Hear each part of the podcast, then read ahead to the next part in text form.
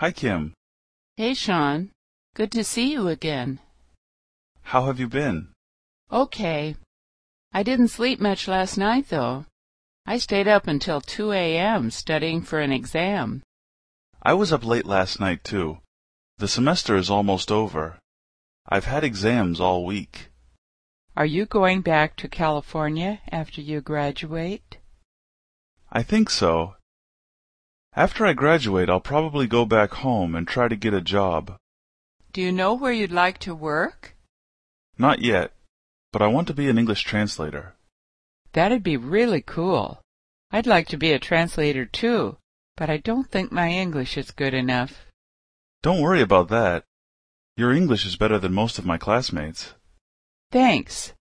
Where are you going now? I'm going to study at the library.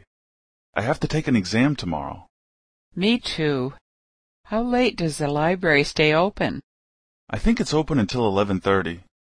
Okay, good luck.